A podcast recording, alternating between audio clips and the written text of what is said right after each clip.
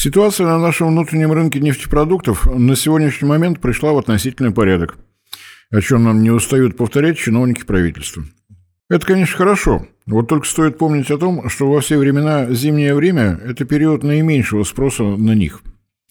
Прекращены сельскохозяйственная работа. Мало кто рискует отправляться в отпуск на автомобилях. Снежные заносы заставили часть автолюбителей дать отдых их четырехколесным друзьям. Так что предлагаю зафиксировать несколько вполне очевидных фактов. Система управления внутренним рынком нефтепродуктов, выстроенная правительством в последние годы, в конце лета, начале осени этого года, наглядно продемонстрировала собственную несостоятельность.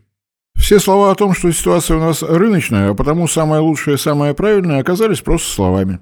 Для того, чтобы выйти из начинавшегося кризиса, правительство России вынуждено было прибегать к совершенно нерыночным методам – Эмбарго на экспорт нефтепродуктов, которое поэтапно шаг за шагом снимается, к ним точно не относится.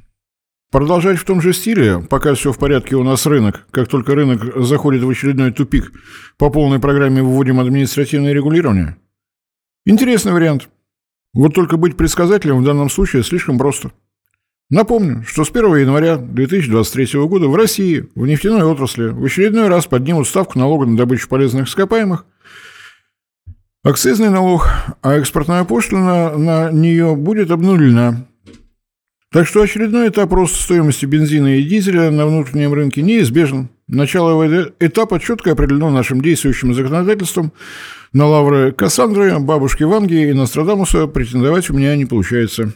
Подозреваю, что нам снова придется стать свидетелями заседания топливного штаба, не исключая, что даже под председательством президента. Очередной сезон явно затянувшегося сериала. Жесткая риторика верховного главнокомандующего, попытки убедительно оправдаться и чего-нибудь э, веселого наобещать со стороны чиновников правительства. И все тот же унылый финал. Ну, не шмогла я, не шмогла. Очередные нелепые заявления Федеральной антимонопольной службы про некие наказания компаний, которые позволяют себе необоснованное повышение цен, это такая минутка юмора, прописанная неведомым сценаристом. Ау, господа из ФАС, у нас, э, как э, вы нам же и говорите, капитализм с рынком на дворе. Получение прибыли – высшая цель любой компании, в том числе и государственной. Вы не в курсе? Молодцы. Вот только логика подсказывает, раз уж вы говорите про необоснованное повышение цен, то вы же и должны предъявить правила повышения обоснованного. Или вы регулируете рынок, или лучше просто промолчите, а то ведь получается что-то про два стула, крестик и трусики, про умных и красивых. Было бы смешно, если бы не было так грустно. А то ведь получается нечто в стиле Антона Силанова. Цены на продукты у нас хорошие, пока ты их не покупаешь. Спасибо, господин министр финансов, за то, что нам с вами так весело. Впрочем, хватит лирики, предлагаю зафиксировать. Попытки убедить всех нас и самих себя в том, что нефтепродукты в нашей стране можно и нужно считать обычным рыночным товаром, который с завидной регулярностью предпринимает правительственный аппарат, обречены на неудачу по очень простой причине. Это не соответствует реальной действительности. Попытки натянуть на Россию европейские правила и законы обречены на провал. И это не потому, что там все дураки, а мы тут все умные. Я не про квасной патриотизм. Площадь самой большой европейской страны – Франция. Около 550 тысяч квадратных километров. Площадь России с нашими новыми регионами – 17 100 квадратных километров, в 31 раз больше. Россия – это сотни, тысячи населенных пунктов разного размера, в которых только один вариант транспорта – автомобильный – Отдельная тема, по каким причинам нам не хватает железных дорог. С какой такой радости грузовое и пассажирское речное сообщение скукожились до неприличия, а местная авиалиния с трудом приходит в себя после тяжелейшего нокаута 90-х. Будет желание, можно будет что-нибудь в следующий раз и об этом. Но не сегодня. Просто факт. Именно автомобильное сообщение на сегодня является главной транспортной отраслью России. Есть у нас в стране такое потрясающее явление, как песни Игоря Растеряева – и есть лично у меня желание на входе в Министерство транспорта и в Министерство финансов разместить транспарант со словами из одной из этих песен. «Нам дана от Бога русская дорога». Транспортные расходы во всем их многообразии входят во все, что только можно придумать. В уровень жизни, в себестоимость любых товаров и любых услуг. А для малых поселков, деревень и сел на наших северах – само понятие жизни – В обозримом будущем транспортные расходы в России будут выше, чем в любой другой стране на планете. Это просто факт. И вызывает огромное удивление, почему это не очевидно всем, кто имеет отношение к регулированию этой отрасли. У нас есть официальный перечень социально значимых продуктов питания, уровень цен на которые правительство имеет право регулировать. Нефтепродуктами мы, конечно, не питаемся, но в том, что они имеют огромное первичное социальное значение для России, на мой взгляд, просто аксиома. Невозможно освоить математику, не понимая ее аксиом. Но по неизвестным лично мне причинам считается, что можно управлять экономикой России, предварительно не вложив в головной и даже в спинной мозг, что можно и нужно называть русской аксиомой. В нашей стране нефтепродукты имеют первостепенное жизненно важное значение. Расстаться с этой аксиомой, перевести нефтепродукты в список обычных товаров, для которых действует столь любезное финансово-экономическому блоку правительства – Рыночные условия можно только в одном случае. Если в России будет на три десятка нефтеперерабатывающих заводов больше, а в идеале а, раз в пять больше. Если в России будут действовать сотни независимых нефтедобывающих компаний, получивших право работать с малыми и сверхмалыми месторождениями, которые при существующем налоговом законодательстве для крупных компаний просто нерентабельны. Возможно такое? Я считаю, что да, возможно. Но только в том случае, если наше руководство четко и недвусмысленно обозначит такое положение дел в качестве цели, к которой мы целенаправленно и движемся. До создания такой ситуации любые попытки во главу угла ставить биржевое ценообразование только искажают реальное положение дел. Какие бы нормативы объемов поставок продукции нефтеперерабатывающих заводов на биржевые торги не вводило Министерство энергетики – при существовании на нашем внутреннем рынке всего десятка компаний, владеющих этими НПЗ, кризисы, подобные летне-осеннему этого года, будут неизбежно повторяться. Невозможно объективное биржевое ценообразование в условиях олигополии. Уж насколько я не экономист, но даже для меня это очевидно. Следовательно, до того момента, пока в России не будет создан действительно конкурентный рынок производимых в нашей стране нефтепродуктов, нам нужен переходный период, в течение которого должны действовать правила, позволяющие этот рынок создать. Не вижу никакой причины стесняться того, что это именно так, а не как-то иначе, как хотелось бы, мечталось бы апологетам либеральной доктрины экономики. Прямо сейчас и немедленно не получится. Раз уж напомню, с советских времен количество работающих НПЗ в России так и не увеличилось. Не увеличилось по той причине, что олигополия на внутреннем рынке нефтепродуктов целиком и полностью устраивала все правительства, которые мы видели с 1991 года. Да, сами НПЗ действующие, постоянно модернизировались. Процесс модернизации продолжается и сейчас, но количество НПЗ и компаний, ими владеющих, не растет. Нет превышения предложения над спросом, значит нет и свободного рынка. А в условиях олигополии биржевое ценообразование во все времена было искажением действительности в угоду нелепым теориям. Нам нужен переходный этап – на мой взгляд, это просто данность, факт, спорить с которым, ну, наверное, можно, но только в том случае, если спорщикам нравится толочь воду в ступе. Правила переходного этапа должны быть максимально прозрачными, не должны меняться в буквальном смысле слова каждый месяц, как это происходит на нефтяном рынке сейчас.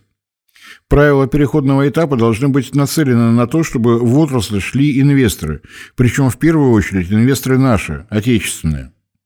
Не пойдет психически нормальный капиталист на вложение в бизнес, в котором себестоимость добываемого им же сырья, продукты переработки которого предназначены для реализации на внутреннем рынке, зависит от совершенно посторонних факторов.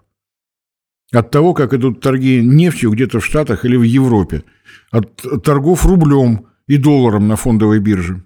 Себестоимость добываемой в России нефти больше всего зависит от ставки налога на добычу полезных ископаемых. Следовательно, она должна оставаться максимально стабильной на все время действия правил переходного периода. В формуле для расчета этой ставки не, должны быть, не должно быть рисков из-за проблем судоходства в Панамском или Суэцком канале, морозов в Европе или в Штатах. Наша страна, наша нефть, наши, а не чужие правила на нашем внутреннем рынке. Извините за банальность, но как так получается, что это элементарщина по неизвестным причинам для финансово-экономического блока стала высшей математикой.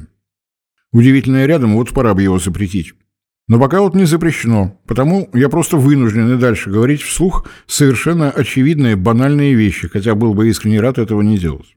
Еще одна свежая мысль, которую без труда может выдать на гора ученик пятого класса самой средней школы. То, что матушка природа, кому больше нравится, Создатель, Господь Бог, Проведение и далее по списку, одарила Россию обильным количеством энергетических э, ресурсов, Наше естественное преимущество перед всеми странами, царствами, государствами, которые эти ресурсы вынуждены ввозить со страны. Наличие запасов нефти, природного газа и угля для России едва ли не единственный способ бороться с климатическим проклятием, с феноменом Паршева. Напомню, что это такое. Производство гаджетов в условном Сингапуре и Шанхае при прочих равных условиях всегда дешевле, чем производство таких же точно гаджетов, идущие в не менее условном на риске пивеки. Нам никуда не деть климатические расходы. Стены завода должны быть толще, производственное здание без серьезного фундамента не будет долговечным, уборка снега на заводском дворе и освещение 18 часов в сутки – это тоже расходы. Если цены на энергетические ресурсы в России будут формироваться по тем же правилам, что и во всех импортозависимых странах, Россия будет проигрывать в конкурентной борьбе. Всего два варианта для решения проблемы феномена Паршева. Первый. Россия обязана предлагать мировому рынку уникальные товары, производство которых не тянут все прочие страны. Как пример, наш Росатом предлагает любому клиенту уникальные технологии. И нет у него на планете действительно достойных конкурентов, даже при условии политического давления со стороны наших геополитических противников. Второе условие не настолько очевидно, но это только на первый взгляд – поскольку та самая советская власть, при которой была создана единая энергетическая система и единая система газоснабжения, убедительно доказала, возможен уклад экономики, при котором самая северная страна планеты обеспечивает себя самой дешевой по себестоимости электрической и тепловой энергии. Да, времена изменились. Государственная доля в отраслях экономики уменьшилась кратно. Наши министерства перестали быть хозяйствующими субъектами. Перераспределение прибыли по всем смежникам стало невозможным. Условно. Предприятие номер один вырабатывает энергию. По себестоимости плюс 15% передает ее производителю, который получает сырье для выпуска продукции от предприятия номер два, комплектующее от предприятия номер три и работает на оборудование, предоставленном предприятием номер четыре, которые тоже работают по тому же принципу. Себестоимость плюс процент, необходимый для поддержания своего производства в технически исправном состоянии. И только после того, как производитель реализовал свою продукцию конечным пользователям, все участники технологической цепочки получают право распределить полученную прибыль по плану, который предусматривает дальнейшее развитие производства с решением всех задач, которые возникают. Так было. Так перестало быть. Социализм кончился, капитализм начался. Возможно ли нечто подобное в условиях частной собственности на средства производства? Не смогу ответить. Вопрос требует профессионального знания всех экономических законов. Но то, что необходимо как можно быстрее отказаться от пресловутого принципа экспортного нетбека, очевидно. Напомню, что согласно этого принципа компании, владеющие нефтеперерабатывающими заводами при реализации своей продукции в России, должны зарабатывать столько же, сколько при экспорте этой продукции на внешние рынки. Вся прочая вакханалия, царящая на нашем внутреннем рынке нефтепродуктов, следствие из этого принципа – включая тот самый большой налоговый маневр. Формально плательщиками налога на добычу полезных ископаемых, акцизного налога НДС на производимые нефтепродукты в России являются компании, владеющие нефтеперерабатывающими заводами. Но реальность совершенно другая. Эти компании все перечисленные налоги учитывают при расчете себестоимости бензина и дизельного топлива. И это конечные потребители, мы с вами, являемся реальными, а не формальными плательщиками налогов в казну государства. Проще всего на примере, благо есть подходящий. Из 100% производимого в России дизельного топлива половина идет на внутренний рынок, половина на экспорт. Отказ от принципа экспортного нетбека в нефтепереработке, если на пальцах, налоги, пошлины на экспортную половину повышаем, налоги на внутреннюю снижаем, дабы сбалансировать доходы и расходы государственного бюджета. Удерживая таким способом цены на внутреннем рынке на уровне ниже мирового, мы вносим вклад в борьбу с феноменом Паршева. Не соглашаемся с проигрышем в конкурентной борьбе наших производителей реальной продукции с производителями стран, зависящих от импорта нефти и нефтепродуктов. Не позволяя нефтепереработчикам зарабатывать на условном Иване Быкове столько же, сколько на условном Джонни Смите, мы действительно ущемляем экономические интересы отечественных производителей нефтепродуктов. Но тут уж надо дать ответ на простой вопрос. Что важнее для государства российского? Интересы конкретных компаний, владеющих российскими нефтеперерабатывающими заводами, или интересы государства? Дополнительная возможность поднять конкурентоспособность производителей товарной продукции и уровень жизни подавляющего большинства населения. Какой ответ на этот вопрос 30 лет назад дал финансово-экономический блок правительства, мы хорошо знаем. Знаем и результат. Поставленная еще пять лет назад президентом задача роста экономики в темпах, опережающих среднемировые, так не решена. Устраивает нас такая ситуация? Если да, то все пох... Ой, все отлично. Пляшем дальше. Я вот Пляски с танцами люблю, но только как зритель, а не как участник, потому как у меня еще в детстве приучили к простой мысли «плохой танцор – хороший папа». Мне представляется, что алгоритм налогообложения в нефтяной отрасли на переходный период нужно менять самым кардинальным образом. Ставка налога на добычу полезных ископаемых в нефтяной отрасли должна быть абсолютной, то есть в рублях за тонну. Должна корректироваться как можно реже, должна быть как можно более стабильной, об ее изменении участники рынка должны оповещаться заранее. Ставка экспортной пошлины не должна быть обнулена. Алгоритмы ее вычисления должны зависеть от всего, что посчитает необходимым наше уважаемое Министерство финансов. От мировых цен на чужие марки нефти. От курса рубля, от чего угодно еще. Норма прибыли владельцев НПЗ на внутреннем рынке должна быть государственно регулируемой. Последний пункт может нравиться или не нравиться, но я еще раз напомню, для выхода из летне-осеннего тупика правительство России вынуждено было прибегать к сугубо административным мерам – поскольку никакой другой возможности не было.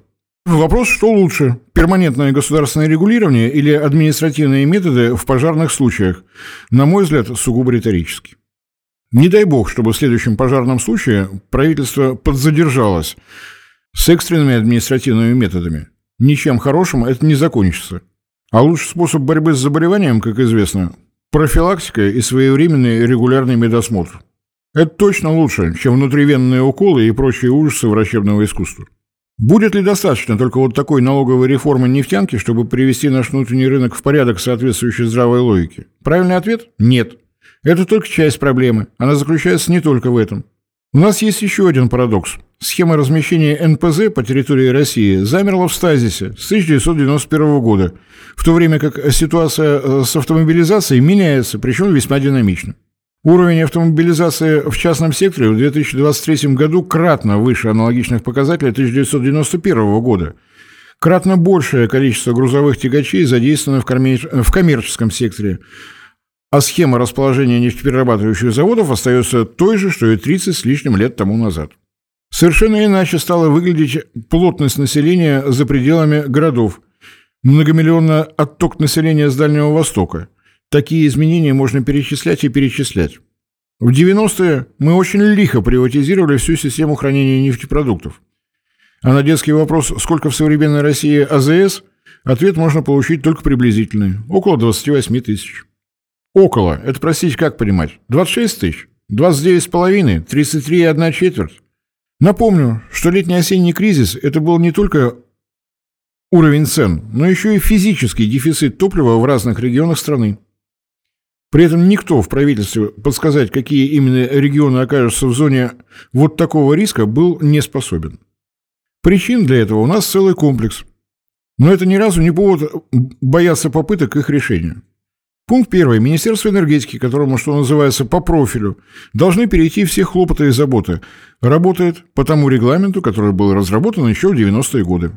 Полномочий минимум, поскольку многие из этих полномочий попросту мешали той славной публике, которая во времена правления Ельцина Бориса Николаевича, для краткости ЕБН, занимались приватизацией нефтяной отрасли. То, что регламент работы Министерства энергетики нужно менять самым кардинальным образом уже для того, чтобы у него появилась возможность противостоять влиянию финансово-экономического блока, на мой взгляд, совершенно очевидно.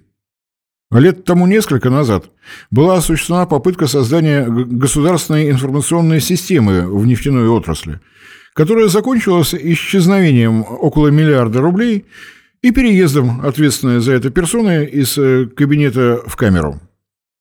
Следствие идет, это хорошо. ГИС как не было, так и нет, это плохо, поскольку она точно нужна. Вот только даже если она и будет создана, она ведь станет только констатацией имеющейся ситуации, а этого недостаточно. С 1 января прошлого года наш системный оператор, который ранее именовался Центральным диспетчерским управлением, стал ежегодно разрабатывать централизованные схемы и программы развития энергосистемы, планируя строительство, модернизацию, ввод в эксплуатацию и вывод из эксплуатации электростанций и отдельных энергоблоков, расширение и модернизацию электросетевого хозяйства. Еще раз, медленно. Планирование развития энергосистемы России тихо, без ажиотажа, вновь стало централизованным. И пусть не пятилетним, но хотя бы трехлетним. И этим планированием занимается на все 100% государственная компания. Удивились, потому как ничего по этому поводу не слышали? А так и было задумано Министерством энергетики, поскольку в противном случае финансово-экономический блок черта с два дал бы этому случиться. Расслабились, господа не, товарищи. Да и отрасль электроэнергетики с технической и технологической точки зрения требует маломальской квалификации от любого стороннего наблюдателя. Всякие там вольты с амперами и даже вольтамперами, активные и реактивные мощности, не понять, из откуда денег можно выгрести. Вот э, как-то так огородами, околицами, проходными дворами да подъездами и удалось проскользнуть мимо бдительного ока. Или бдящего. Или еще какое прилагательное. Ладно, это не мое, это к филологам. А в нефтяной отрасли ничего похожего на генеральные схемы развития сетей, баз нефтепродуктов и автозаправок мы не наблюдаем. Можно их прямо сейчас начать разрабатывать централизованно на уровне Федерального министерства энергетики? Мне кажется, что не стоит рисковать. Ошибки могут быть, а они нам без надобности. Логичнее всю эту работу передать на уровень субъектов федерации. Их руководителям куда как проще разобраться с объемами спроса и с графиками его изменений на протяжении календарного года. Аграриям по весне и в конце лета побольше, Коммунальному транспорту побольше зимой, на период отпусков, вот в такие локации устремляется поток туристов. Потому вот тут, вот там и еще вот здесь нужны дополнительные АЗС. А вот на этой нефтяной базе нужно расширять парк резервуаров. При этом стоит помнить и о том, что, опять же, в отличие от ситуации 30-летней давности, у нас набирает темп развития метановой газификации автотранспорта. Компримированный газ кратно дешевле что бензина, что дизеля. Значит, при разработке схемы проектов развития сетей нефтебаз и АЗС нужно учитывать и возможность все того же «Газпрома» в лице его узкоспециализированной компании «Газпром Газомоторное топливо». И вот как-то не верится, что такой объем работы вытянет в одно лицо Федеральное министерство энергетики. Министерство энергетики, на мой взгляд, это скорее общая координация схемы проектов развития, которые будут разрабатывать субъекты федерации. На основании такой базы данных – появится возможность заняться дальнейшим наведением порядка. Созданием новых нефтеперерабатывающих заводов не где попало, а там, где имеется устойчиво растущий спрос. Кроме того, стоит помнить еще два медицинских факта. Самый дешевый способ транспортировки что сырой нефти, что нефтепродуктов – это трубопроводы. Строительство и эксплуатация которых по счастливому стечению обстоятельств осталось в руках государственной компании «Транснефть». Второй факт, о котором высокопоставленные чиновники и политики предпочитают не вспоминать. Основным показателем работы и основным источником прибыли РЖД является количество тонн на километров. Прекрасный показатель, местами даже замечательный. Он ведь рассказывает, какое именно количество грузов, на какое именно количество километров эта компания перевозит. Государственное, между прочим, предприятие. Красиво звучит? Вот только и в его уставе главная цель не интересы государственного развития, а получение прибыли – и что получается? Есть у нас проекты строительства новых железных дорог в европейской части России. Белкамур и Баренскамур. Белое море Урал, Баренцево море Урал. Хорошие проекты, поскольку такие маршруты куда как короче, чем имеющиеся сейчас. Меньше километров, быстрее идут грузы. Все хорошо. Но для кого хорошо-то? Короче, маршрут меньше тонны километров. То есть прибыль РЖД при таком раскладе может снизиться. И где, простите, после этого столоваться? Министерство транспорта с нежеланием РЖД быстро и качественно строить новые железнодорожные маршруты справиться не может.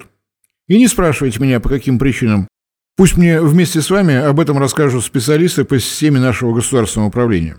Единственный способ заставить РЖД шевелиться в этом направлении – вынос вопросов на уровень всего Кабинета министров, на уровень президента, что получается далеко не всегда. Да и если получается, результат дает далеко не всегда. Порука чему судьба железной дороги Кызыл-Курагина и Северного широтного хода. Справятся ли с РЖД губернаторы, если именно они будут инициаторами строительства новых НПЗ и э, региональных нефтебаз? Не факт. Но попытка, как в таких случаях говорили, говорили товарищу Берия, не пытка. А удачный пример у нас уже имеется.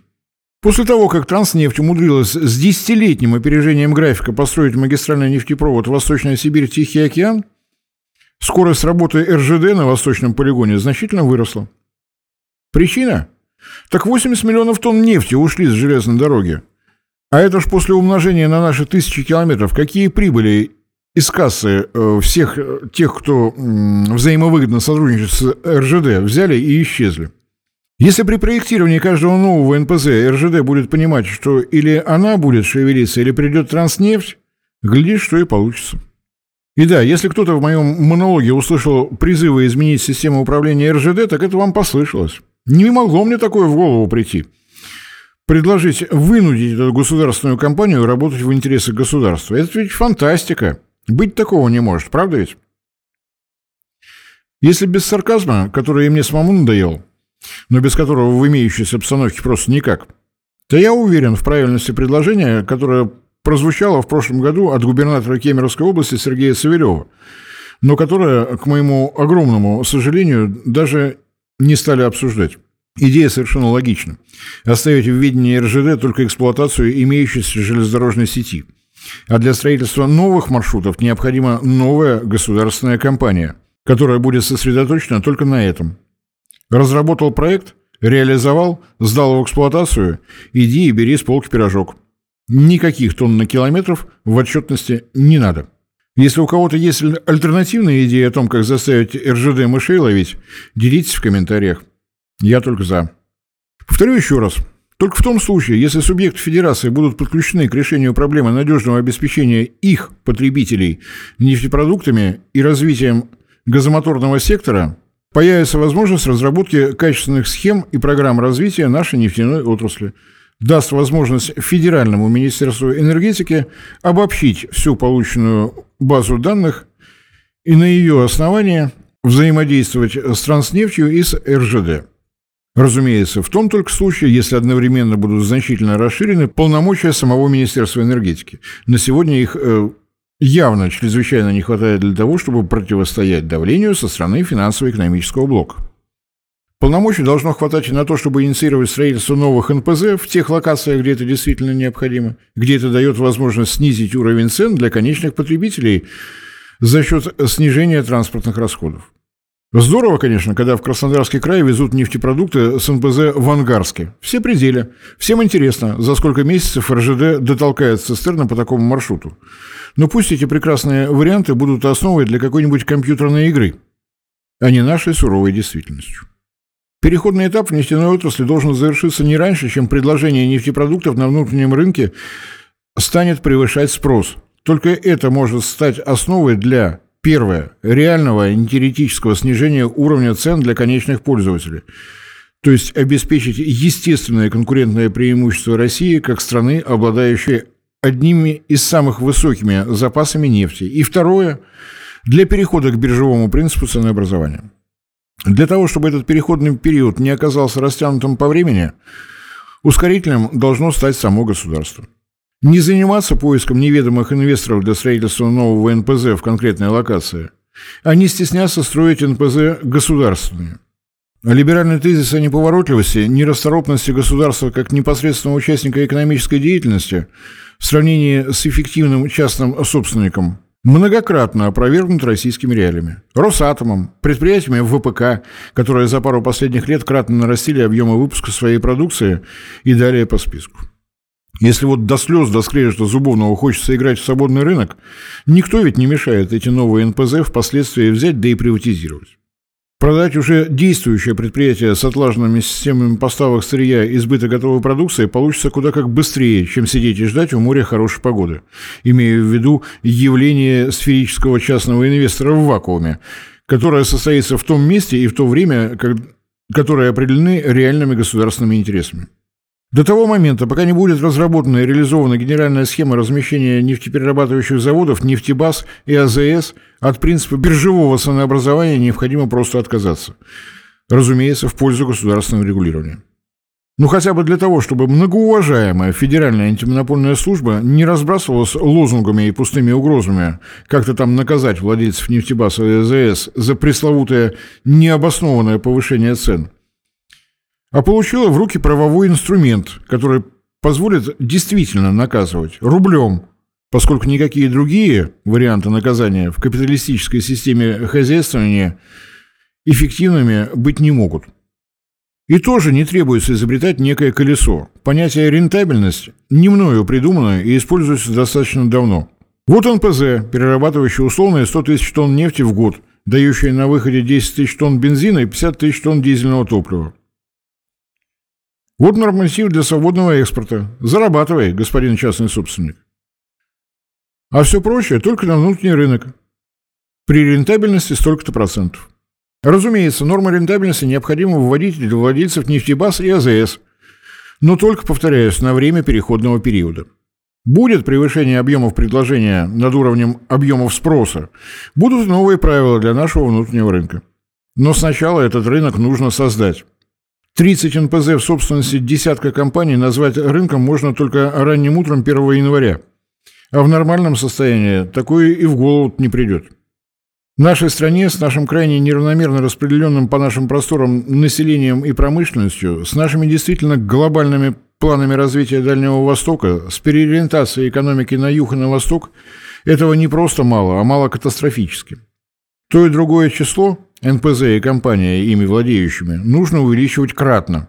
Кроме того, повторю еще раз, нужно наращивать железнодорожную сеть, километры нефтепроводов и при выявленной реальной необходимости еще и нефтепродуктопроводов. Нужно наводить порядок на автотрассах. Нагрузки на ось не должны быть разными на разных участках одного шоссе. Больше того, нужно восстанавливать и развивать грузооборот на внутренних водных путях. Полный комплект всех вариантов грузовых перевозок, передача строительства железнодорожных, новых железнодорожных маршрутов в руки новой дополнительной государственной компании – это единственный способ нарушить монополию РЖД, которая с каждым годом все более пагубно сказывается на государственном развитии. А вот теперь, пожалуй, попробую коротко суммировать все, что было сказано. Не для того, чтобы убедить всех в своей непогрешимой правоте, а с ровно противоположной целью, чтобы со мной спорить было удобнее. Добиться перевода нефтепродуктов в перечень социально значимых товаров. Отказаться от принципа экспортного нетбека в нефтяной отрасли. Свернуть большой налоговый маневр в нефтяной отрасли. Фиксировать ставку налога на добычу полезных ископаемых в абсолютных единицах, в рублях за тонну. Ставка должна быть максимально стабильной, а участники рынка должны быть заранее информированы о ее предстоящих изменениях. Рассчитывать ставку экспортной пошлины по алгоритмам, которые в настоящее время используются для расчета ставок НДПИ. Субъекты федерации должны получить полномочия на решение задачи надежного обеспечения нефтепродуктами всех своих потребителей, работу с нефтебазами, с АЗС – с целью разработки схем и программ развития региональных рынков сбыта, хранения и производства нефтепродуктов при условии тесного сотрудничества с «Газпром» газомоторное топливо и с любыми другими компаниями, способными развивать сеть АГНКС – автомобильных газонаполнительных компрессорных станций. Расширить полномочия Министерства энергетики с целью возможности результативного сотрудничества – с Транснефтью, с действующими вертикально интегрированными нефтяными компаниями, вплоть до создания государственных компаний, которые приступят к строительству новых НПЗ в соответствии с генеральной схемой размещения объектов рынка нефтепродуктов. На время переходного периода отказаться от принципа биржевого ценообразования в пользу государственного регулирования. В пользу государственного регулирования рентабельности всех участников рынка нефтепродуктов. Ввести для каждого НПЗ нормативы объемов экспорта и поставок продукции на внутренний рынок до окончания переходного периода. Окончание предлагаемого переходного периода может быть определено только Министерством энергетики и правительством России, и только после того, как предложение нефтепродуктов и газомоторного топлива на внутреннем рынке устойчиво превысит объемы спроса.